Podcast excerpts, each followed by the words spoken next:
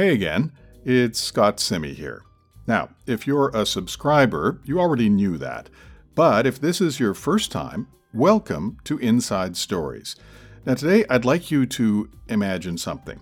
Pretend you live in a country with an infrastructure that needs some work.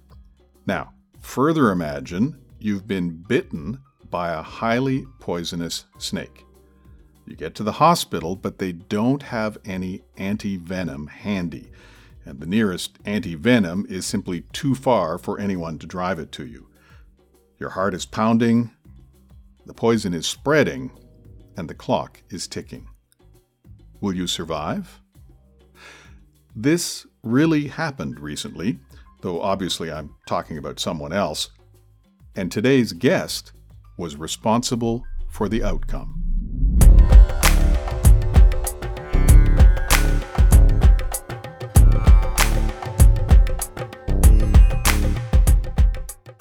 Today on Inside Stories, I'm joined by Keller Rinaudo, who's in San Francisco. Keller, welcome. Thanks for having me. Keller is the founder and CEO of a company that I tremendously admire and I've been following for many years now. It's called Zipline and it operates in two African countries, Rwanda and Ghana, and will soon be doing testing in the United States. Keller, tell us what it is that Zipline does for people who aren't aware of the company. Zipline is a healthcare logistics company that uses autonomous aircraft to deliver a wide variety of medical products instantly to hospitals and health facilities. So, when you say autonomous aircraft, we're talking about what some people might think of as, as drones. Is that correct? Yeah, I think most people, when they think of a drone, they think of uh, like a, a, small quadcopter that hovers like a helicopter and takes pictures. What we build are, um, they look a lot more like airplanes. They weigh about 40 pounds and can fly up to 300 kilometers in a single direction. Uh, so these are sort of a, a different class of drone um, that, that's specifically designed in every way to enable healthcare systems and big logistics systems to deliver things um, as quickly and efficiently as the internet delivers information. What kind of things do you deliver in these in these vehicles? Today, uh, across Rwanda and Ghana, we deliver about 160 different medical products. So it's essentially the entire public healthcare supply chain. So that varies from blood products like platelets, plasma, cryoprecipitates, and packed red blood cells to vaccines, uh, to uh, rabies prophylaxis to cancer treatments. So essentially, everything that you would get at a primary care facility or hospital can be delivered in this way. And why in Rwanda or Ghana? Why are these ideal locations in some ways for this kind of a project to to be operating? Well, we we started by delivering in we started by delivering. Uh, to about 21 different hospitals in Rwanda in 2016. And the reason that we started in Rwanda was that we had a close relationship with the Ministry of Health, and they were really, really eager to improve generally blood logistics throughout the country. And believe it or not, blood logistics is really hard in every single country on earth, including in the US. Uh, it's complicated for a lot of different reasons. You have many different types of blood A, B, A, B, O. Uh, you have different uh, different components like platelets and cryoprecipitates, and platelets only last six days, for example. So it's really kind of a nightmare when it comes to figuring out how to get the right product at the right place at the right time. And it's also a product that's really important for family health. Uh, 50% of the transfusions that we deliver today are going toward moms with postpartum hemorrhaging, and 30% are going toward kids under the age of five. So this is a product that when you need it, you really, really need it, and you can't anticipate it beforehand. So that was the reason, you know, we, we we had a close relationship with the Ministry of Health. The country was really leaning forward in terms of technology and infrastructure and making investments to the public healthcare system. And by working with them, we were able to serve essentially every hospital and health facility in the country. So those were all big advantages of getting started in Rwanda compared to, for example, what we're doing now. You know, so, so it, it was four years later that we launched in the U.S. in North Carolina, uh, doing deliveries for a similar hospital system, uh, Novant Healthcare. So it, it, it, took a while to go from you know the the small scale of of Rwanda to the much bigger scale of the U.S. In a location like Rwanda or Rwanda specifically, what sort of time advantage is there in terms of dispatching something with an autonomous vehicle by air as opposed to whatever local delivery mechanism would be available on ground? I mean, typically it's going to, and this is true in any country, uh, you know, one, one of the misconceptions when people think about Rwanda is they say, oh, it must be useful in Rwanda because there are no roads. And that's actually not really accurate. I mean, there, all the hospitals we serve in Rwanda have pretty good roads to every single one of them. Um, but even so, uh, especially over mountainous terrain, and Rwanda is a very mountainous country, uh, it takes a long time getting places on the roads. So we're typically reaching a hospital or health facility somewhere between three and 10 times as fast as the fastest emergency courier delivery. And keep in mind, emergency courier deliveries usually aren't available. Uh, so when a, when a patient is at a hospital and their life is on the line and they need something, this kind of a system is by far the most cost effective, responsive, and reliable way of saving that person's life. There are a lot of things that the drones can do, and there are a lot of products that drones can deliver. Why was it that you were interested in setting this up in Africa, where there would be undoubtedly more logistical difficulties than you would face, say, in the United States? What was it about this mission that it, that appealed to you? You know, it was pretty obvious to us, uh, starting, uh, you know, it's, it's something in like 2012 or 2013 that there was this big opportunity to build an automated logistics system for the planet. We kind of had a sense for where robotics and autonomy and and, and uh, software development was generally going, and, and this seemed like something really big that humanity was going to need to build. Uh, but for us, you know, from a mission perspective, the reason we were really, really excited about the potential to do that was we were pretty confident that this was going to be a chance to build the first logistics system that would serve all humans equally. The reality is, I think that you know, the the dark secret of a lot of what's been going on over, the, uh, over how logistics has grown over the last couple centuries is that it serves the rich but not the poor. And as a result of unequal logistics, about 5 million kids die every year due to lack of access to basic medical products. And meanwhile, and I think most, you know, most people just sort of put their hands up and say, well, you know, that just must be the way things are.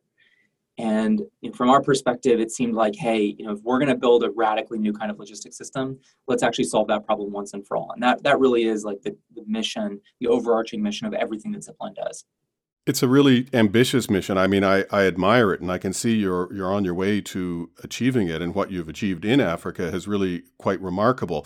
But at the time that you were starting this out, you would have been probably in your mid twenties. And to have this kind of an overarching vision, at least to me as, as an older person, um, I'm not accustomed to people in their mid 20s having that kind of vision and that sort of uh, you know compassionate view of the world. Is, is there something in your background that contributed to you feeling this was something you wanted to do?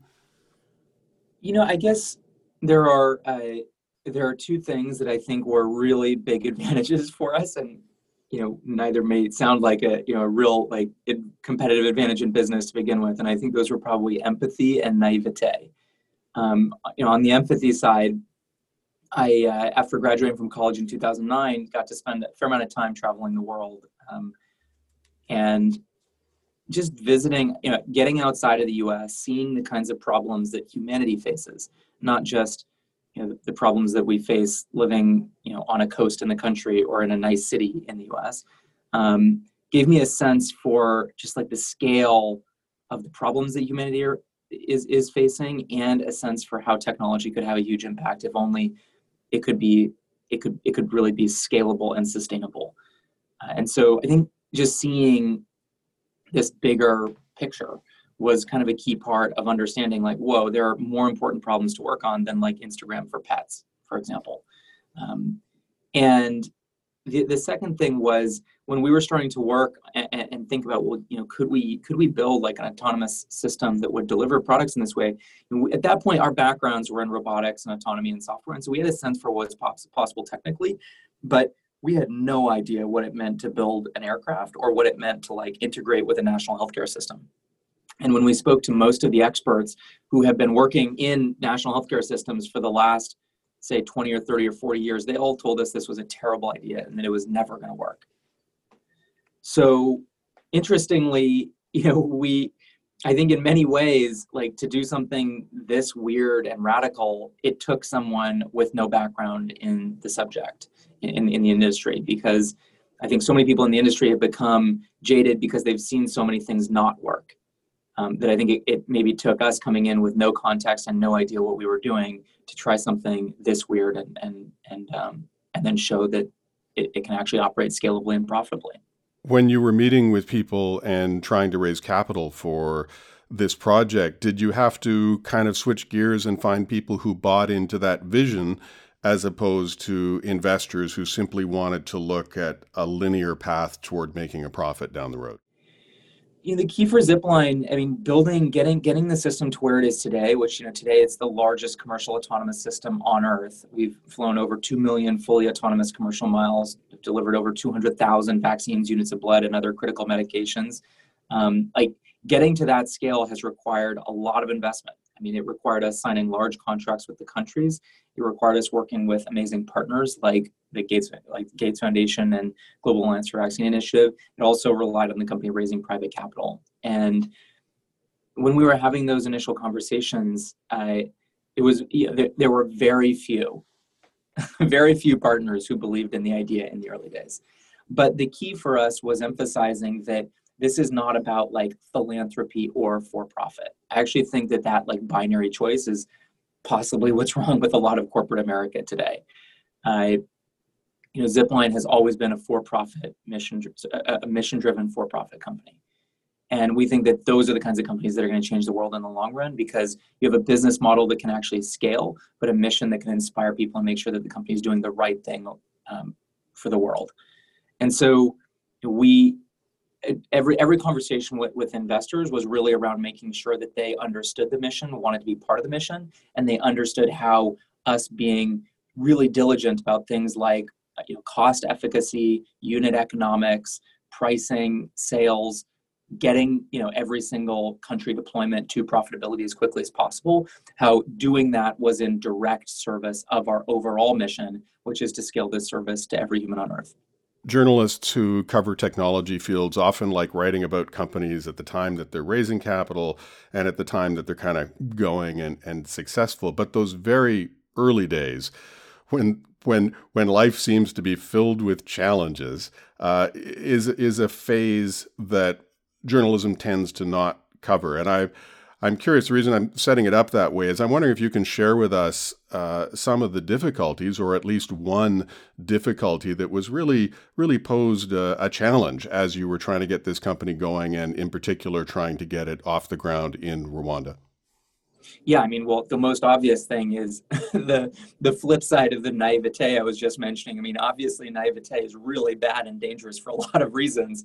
And so, you know, when we in 2015, when we were spending time uh, in Rwanda, signing that initial contract, we we we went in basically saying, hey, we we want to deliver 160 different medical products to every hospital and health facility in the country. Which, ironically, four years later, that's exactly what we're contracted to do. But at the time, the Minister of Health smartly looked at us and she said, "Shut up, just do blood. Prove that you can do blood because that's a pretty big challenge in and of itself." And so we said, okay, you know, we'll, we'll do that. We'll, we'll, we'll deliver blood. And, and they wanted us to deliver to these 21 different hospitals. And, uh, and so we signed up for that. And then for the first seven or eight months, Zipline served one hospital.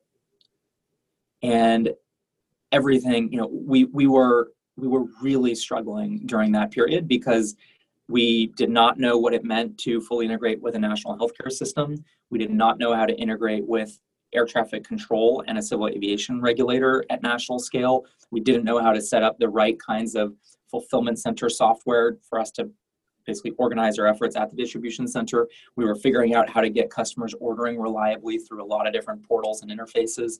Um, and the vehicle, in many ways, was, you know, it was, I mean, we had never flown at scale before. So we were learning things from an engineering and technical standpoint that, that we needed to improve and basically incrementally change about the aircraft itself. So those first seven months were incredibly difficult. I mean, the team was pulling constant all nighters. Um, our customer, the Ministry of Health, was unbelievably patient with us uh, as they were sort of, you know, if someone tells you they're going to serve 21 hospitals and then you spend seven months serving one, I think probably less patient customers would have said, hey, you know, you know, you don't know what you're doing. Get the heck out of here. Uh, but they were they were patient. They gave us a chance to basically work through all these different issues and really get the system working reliably. After seven months, uh, it finally started working really really well and smoothly for that one hospital. And then it took us a couple years to roll out to the full 21 hospitals, basically fully serve the contract. And now, you know, a short 18 months after that, Zipline today is contracted to serve 2,500 hospitals and health facilities. So I think it's really important to get that very first one right and take the time. It was important for us to take the time we needed to go through that those really um, tough growing pains of making all the incremental changes to the system that we need to make so that we were actually ready for the scale that we, the, the company has experienced over the last uh, three to three and a half years. You described at the outset a little bit that the aircraft looks kind of like a small plane. Could you describe sort of the steps to a mission? What happens? You know, I, I assume there's an inquiry from a hospital for a specific product. What happens from there? Yeah, I mean, let's take a specific example. So, you know, in Ghana uh, about a month ago, there was a a woman who came into a hospital uh, with a really really bad snake bite and this isn't, you know not uncommon uh, she when she arrived at the hospital the hospital did not have the antivenin that was required it mo- antivenin is very expensive and and can be hard to store. And so most hospitals and health facilities are not going to store it. Uh, but she was her her life was in danger. She was in a critical condition. The doctors immediately uh, used a phone just a, a regular phone to uh, to basically, uh, uh, I mean, they, they, the doctors can order either by, by, calling us or via text message or via WhatsApp. So we try to be, you know, as multi-platform as possible to make it really, really easy to access the service.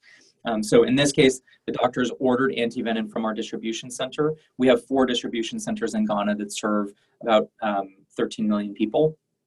And uh, that distribution center immediately sprung into action. We picked the anti-venin out of our stock because we have a small fulfillment center there that stocks these 160 different medical products, packed it into a box. The box is loaded into the, the belly of this plane.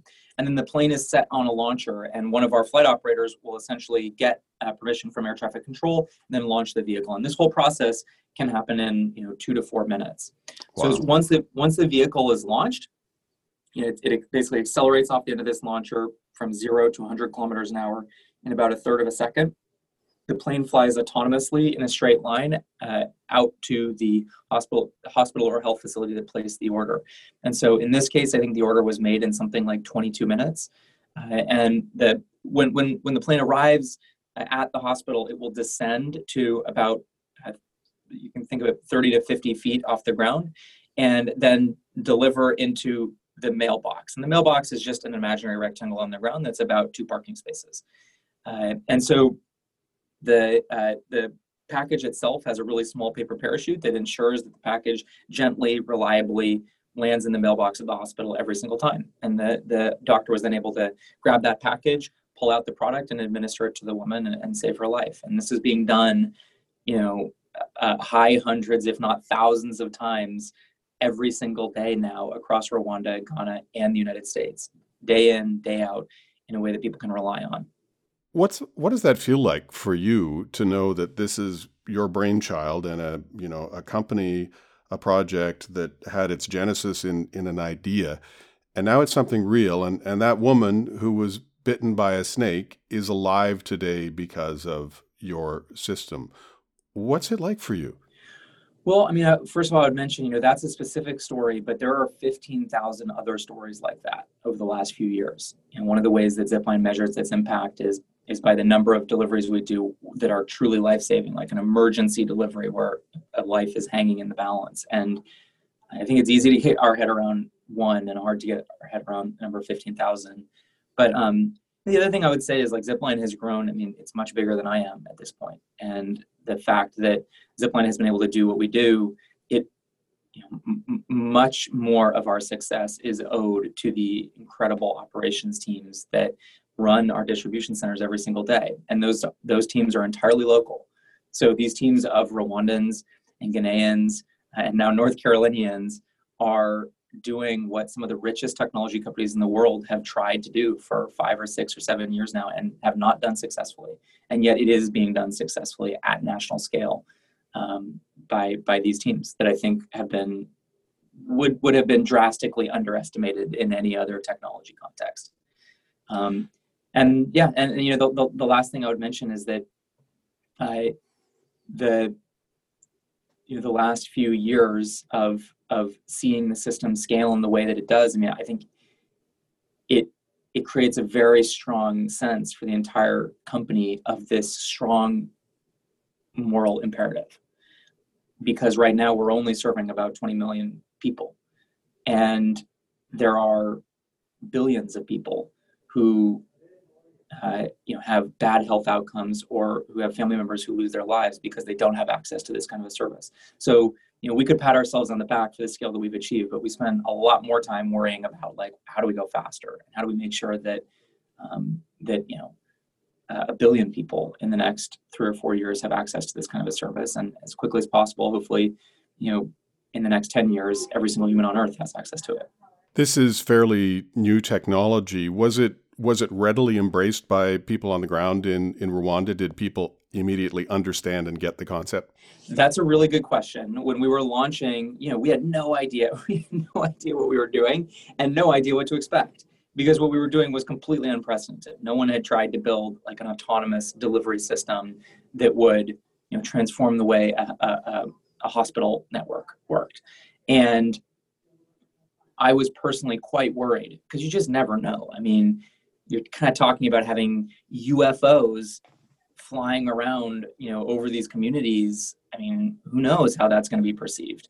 And so I was quite worried, and I would say that is one of the most mind-blowing things about what we do. It's been how super positively uh, the overall system has has has both impacted and then how, how positively it has been received because I think that's due to a lot of things. I mean, one is that most families at this point have a family member or know of someone whose life was either saved or made dramatically better or healthier because of the service. I think the other thing is that there's this sense of immense national pride. The fact that you know, Rwanda today has, combined with Ghana, has the largest commercial autonomous system on earth, bigger than anything that you'd find in, in the United States or in Europe. I mean, it's as you can imagine, that's something that um, every single member of the country is really, really proud of. And when you go and visit hospitals or health facilities or even schools, um, and you talk to people about the system, they'll say, "Well, our drones save lives. Our drones are, you know, flying throughout the sky every single day, and you know, making sure that people have access to medical products." And uh, a lot of people just say, "Look, it's a sky ambulance. It's not that complicated." So it's been amazing to me how quickly these communities are able to um, are, are basically, I mean, how quickly this basically just becomes the norm. Have you had the opportunity in Rwanda to go and meet with a patient who has benefited from a zipline delivery? And if so, can you can you share that?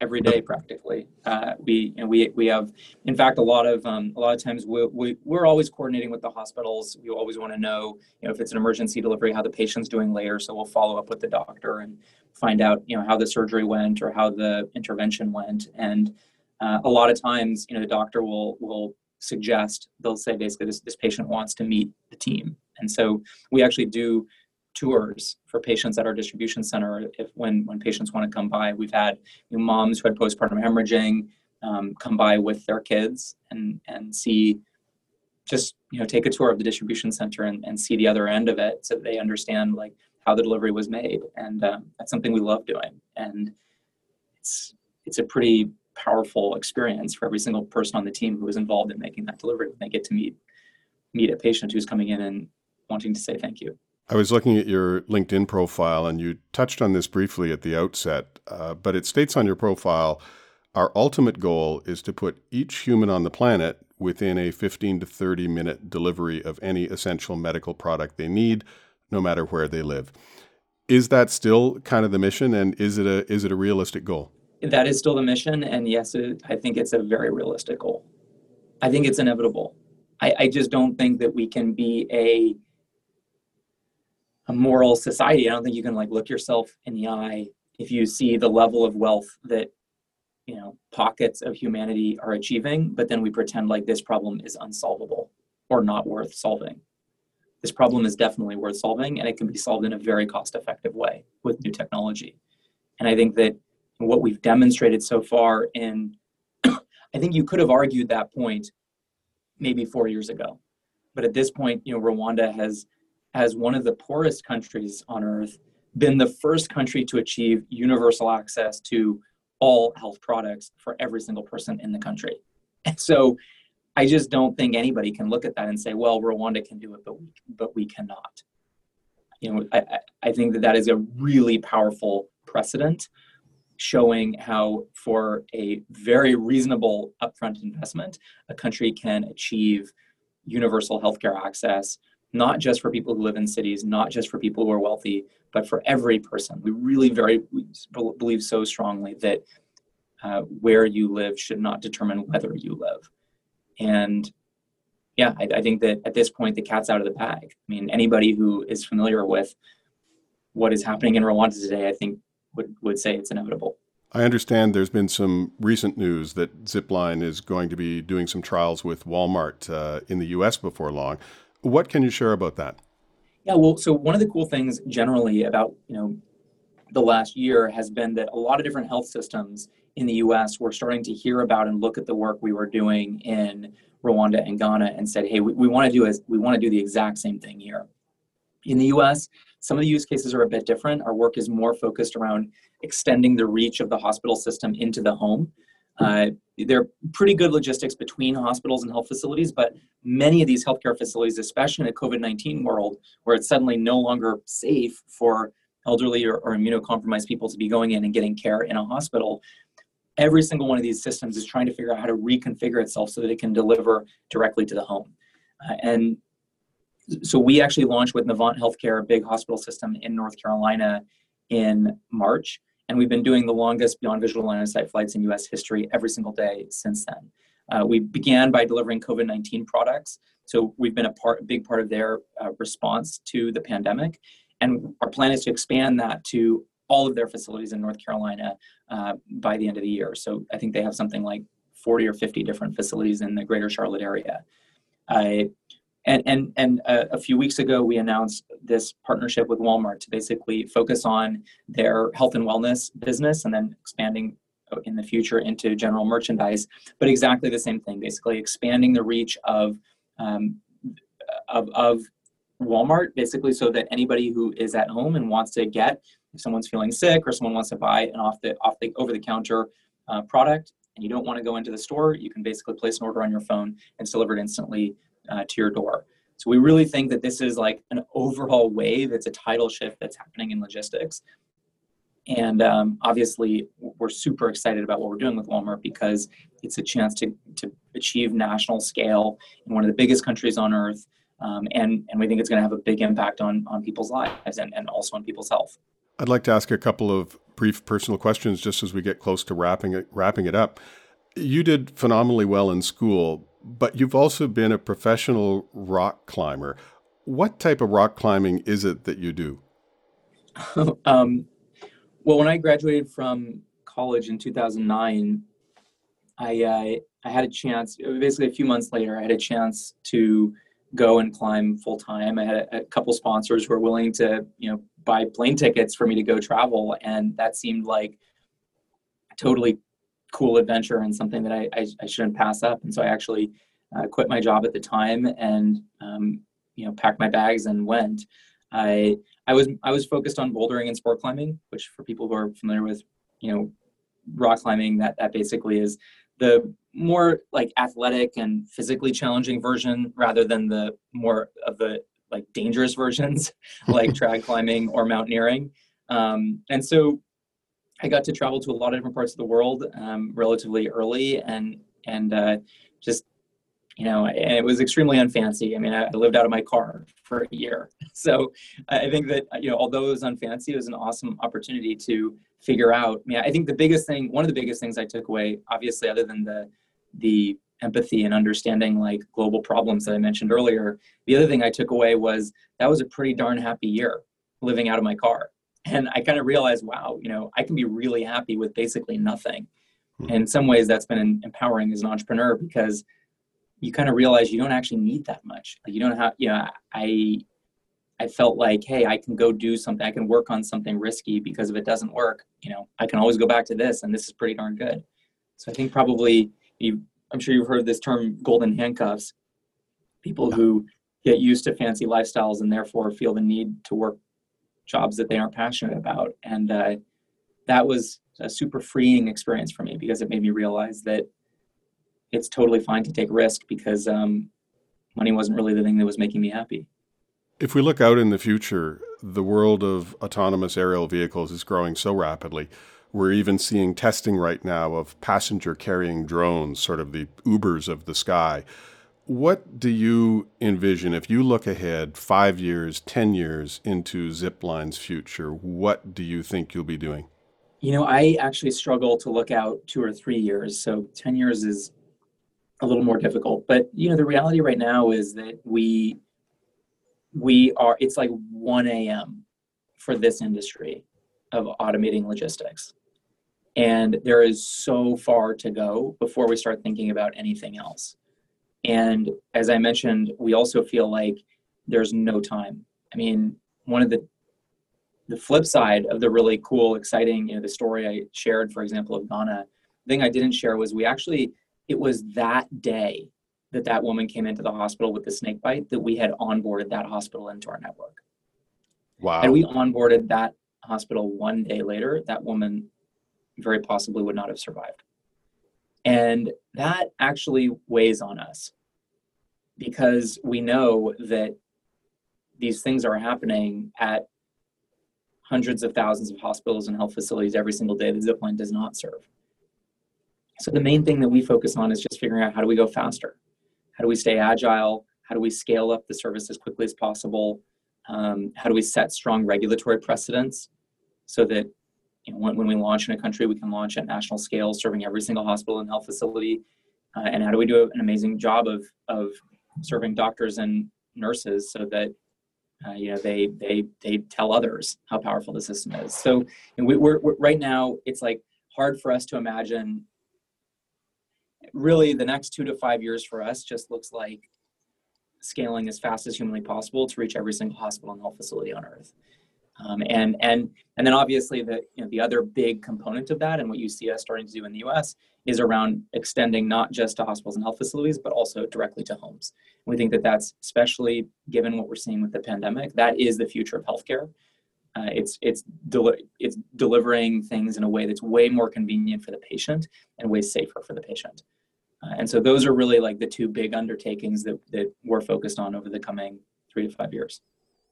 That's that sounds fantastic, and I, I wish you the very best of luck with this. Now, now this sound, Keller, which you haven't heard yet on this, that means we're hitting the last couple of minutes and, and kind of a little rapid fire round where I'm just going to ask you a few fast questions and I'm just looking for a few fast answers.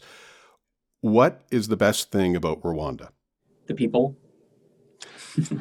I think I think uh, I know you want fast answers, but I, I, think I mean what I would say is that uh, we have found the people we've been able to hire and work with in Rwanda to be some of the most impressive, trustworthy, hardworking people on planet Earth. And I think a lot of that has to do with the history of the country and what they've been through uh, over the last, you know, three decades. It's amazing to me how like strength can come out of you know, great pain. And uh, yeah, that's a very special re- country for that reason. If you weren't in this line of work, what do you think you'd be doing? it's almost it's it's almost impossible for me to imagine. You know, it's like asking someone, well, if you didn't have that child, like what would your other child look like? it's like you can really only like the, the level of love and commitment is quite high. So it's it's kind of a hard question for me to answer. Fair enough. What has working with Zipline and taking this whole project from, you know, this tiny seed of an idea to what it has become today, what has this experience taught you about yourself?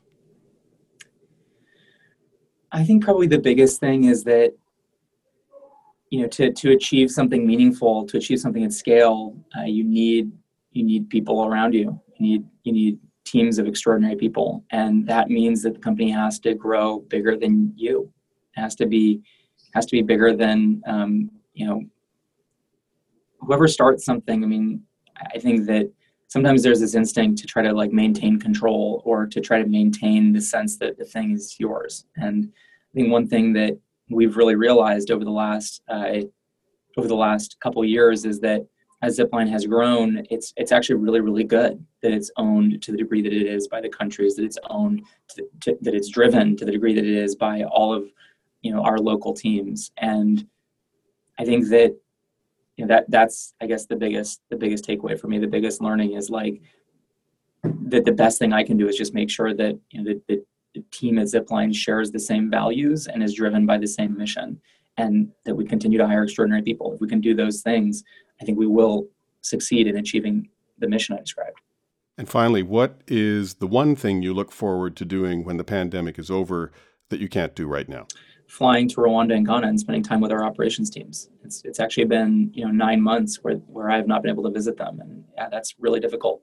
Um, prior to the pandemic, I was over there every month or two. So, uh, but yeah, I mean, it's amazing to me how all of our operations teams have basically stepped up to the challenge and have actually, I mean, we've we've actually doubled the scale of our deliveries since the pandemic started in order to support health systems response. And uh, it's amazing to me that those teams have done that with no support from me or the rest of our global team because we actually can't get into the countries where we operate.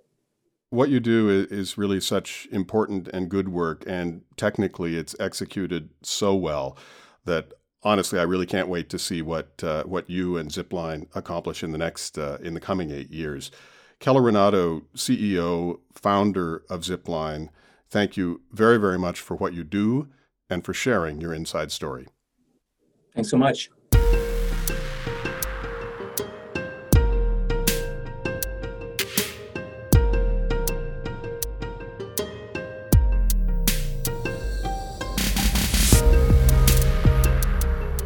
It's true. I so much admire everything that Keller Rinaudo stands for and everything that he has accomplished. And of course, I can't get it out of my head that he's just 33. And Zipline, of course, is much younger. Robots are great when we build them with purpose and vision. And Zipline makes flying robots that save lives every single day. In my mind, and I hope in yours, that's awesome. I'm Scott Simi. If you've enjoyed this, please subscribe and share with a friend, because there are more inside stories to come.